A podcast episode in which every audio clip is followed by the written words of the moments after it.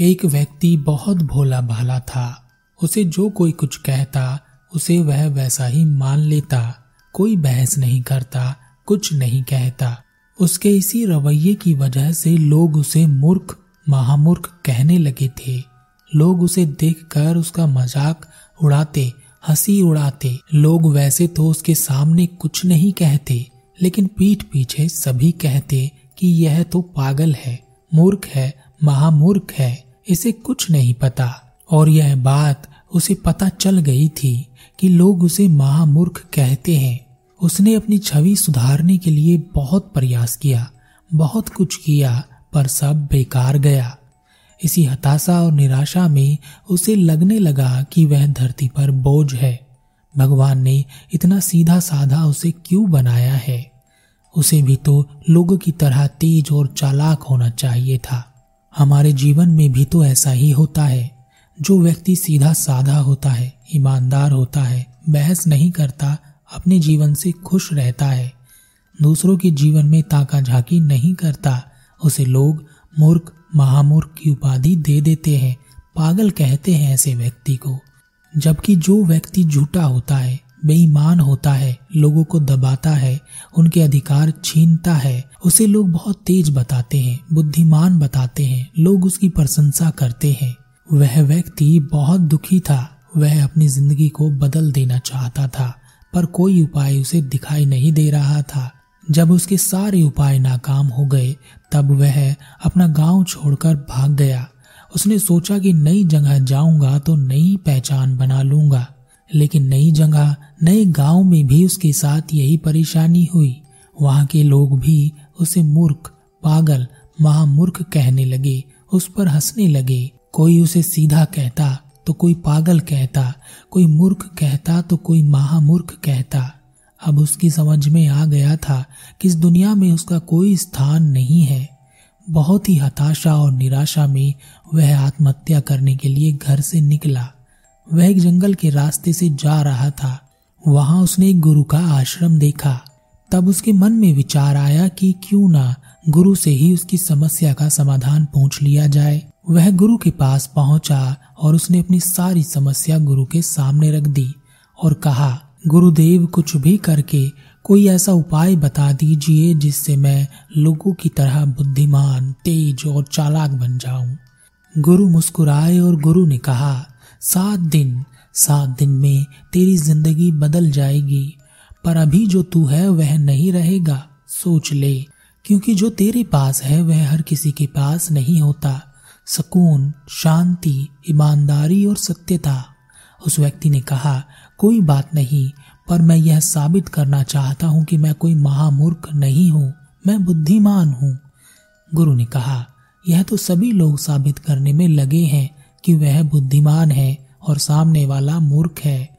तुम क्या नया करना चाहते हो? वही जो सब करते हैं, व्यक्ति ने कहा। जो भी हो गुरुदेव, मैं अपनी ज़िंदगी से परेशान हो गया हूँ। आप मुझे बस उपाय बता दीजिए। जो आप कहेंगे, मैं सब करूँगा। गुरु ने कहा, आज से, अभी से तुझे हर चीज़ पर सवाल उठाना है। नकारात्मक सवाल उठाना है। जहाँ भी भीड़ हो, वहाँ ज़रूर जाना। कोई कुछ कह रहा हो तो उसके वक्तव्य पर सवाल उठाना है। किसी की कोई बात नहीं माननी है और ना ही सुननी है। बस अपनी ही बात कहनी है। कोई तुझसे पूछे कि भगवान है तो सवाल खड़ा कर देना, भगवान नहीं होता। कहाँ है भगवान? कोई तुझसे कहे कि सत्य होता है तो कहना कि कहाँ है सत्य? सत्य कोई सत्य नहीं होता। कोई तुझसे कहे कि ज़िंदगी में खुशी आएगी, सुख आएगा तो सवाल खड़ा कर देना कि ज़िंदगी में खुशी और सुख जैसा कुछ नहीं होता और यह नहीं आते। और हाँ याद रखना, कहीं भी किसी के भी सामने घबराना मत। उस व्यक्ति को गुरु की बात समझ आ गई। उसने वैसा ही किया जैसा गुरु ने कहा था। वह जहाँ भी जाता, सवाल खड़े करता, नकारात्मक सवाल खड़े करता। जहाँ भी भीड़ होती, वह वहाँ जान पूछ कर जाता। ज़रूर बोलता और ऐसे ऐसे सवाल खड़े कर देता कि जिनके जवाब सामने वाला नहीं दे पाता। जो सामने वाला कहता, वह ठीक उसकी उल्टी बात ही पूछता। अब लोगों को भी लगने लगा कि यह आदमी तो बड़ा बुद्धिमान है। लोग उसकी निंदा करने की कला में फंसने लगे। लोग उसके पीछे चलने लगे।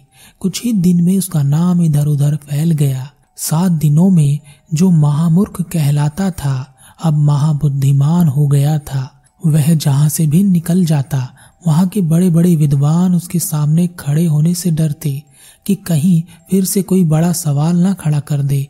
हम कुछ कहेंगे और वह ऐसा कुछ कह देगा कि हम जवाब नहीं दे पाएँगे।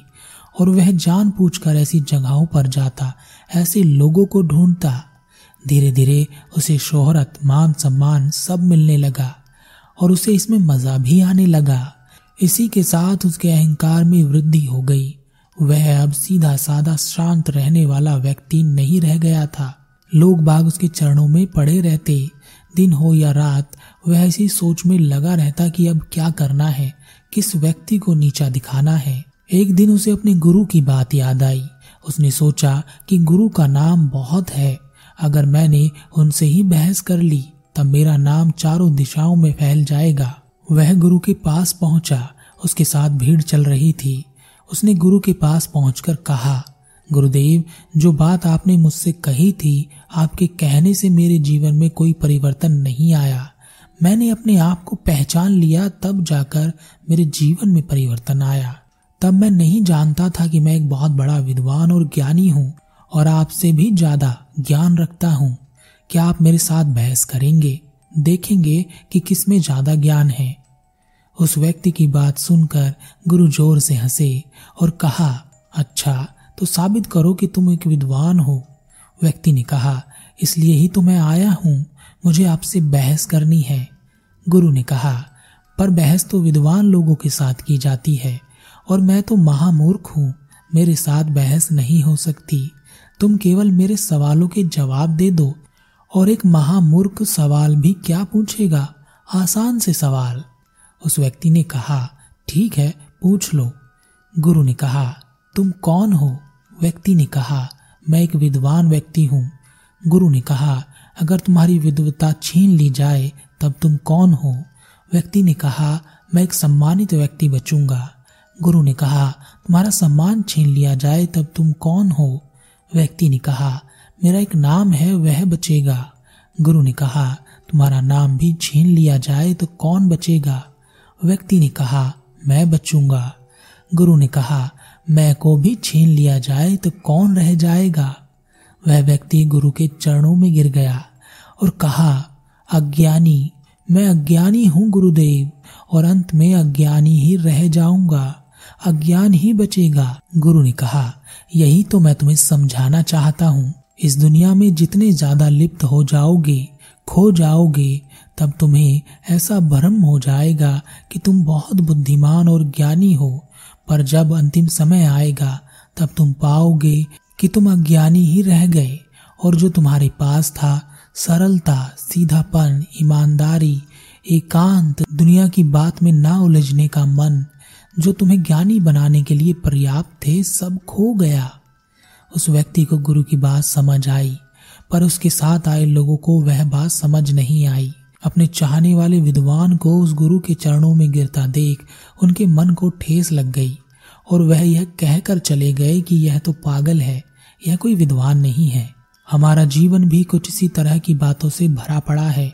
हम पूरी तरह से संसार में लिप्त हैं और लिप्त होना चाहते हैं। हम चाहते हैं कि यह दुनिया हमें देखे, हमें सुने, हमारी बात करे और इसके लिए हम क्या नहीं करते। पर हम हमारी ज़िंदगी में कभी ना तो अपनी ओर देखते हैं, ना अपनी सुनते हैं और ना ही अपनी बात करते हैं।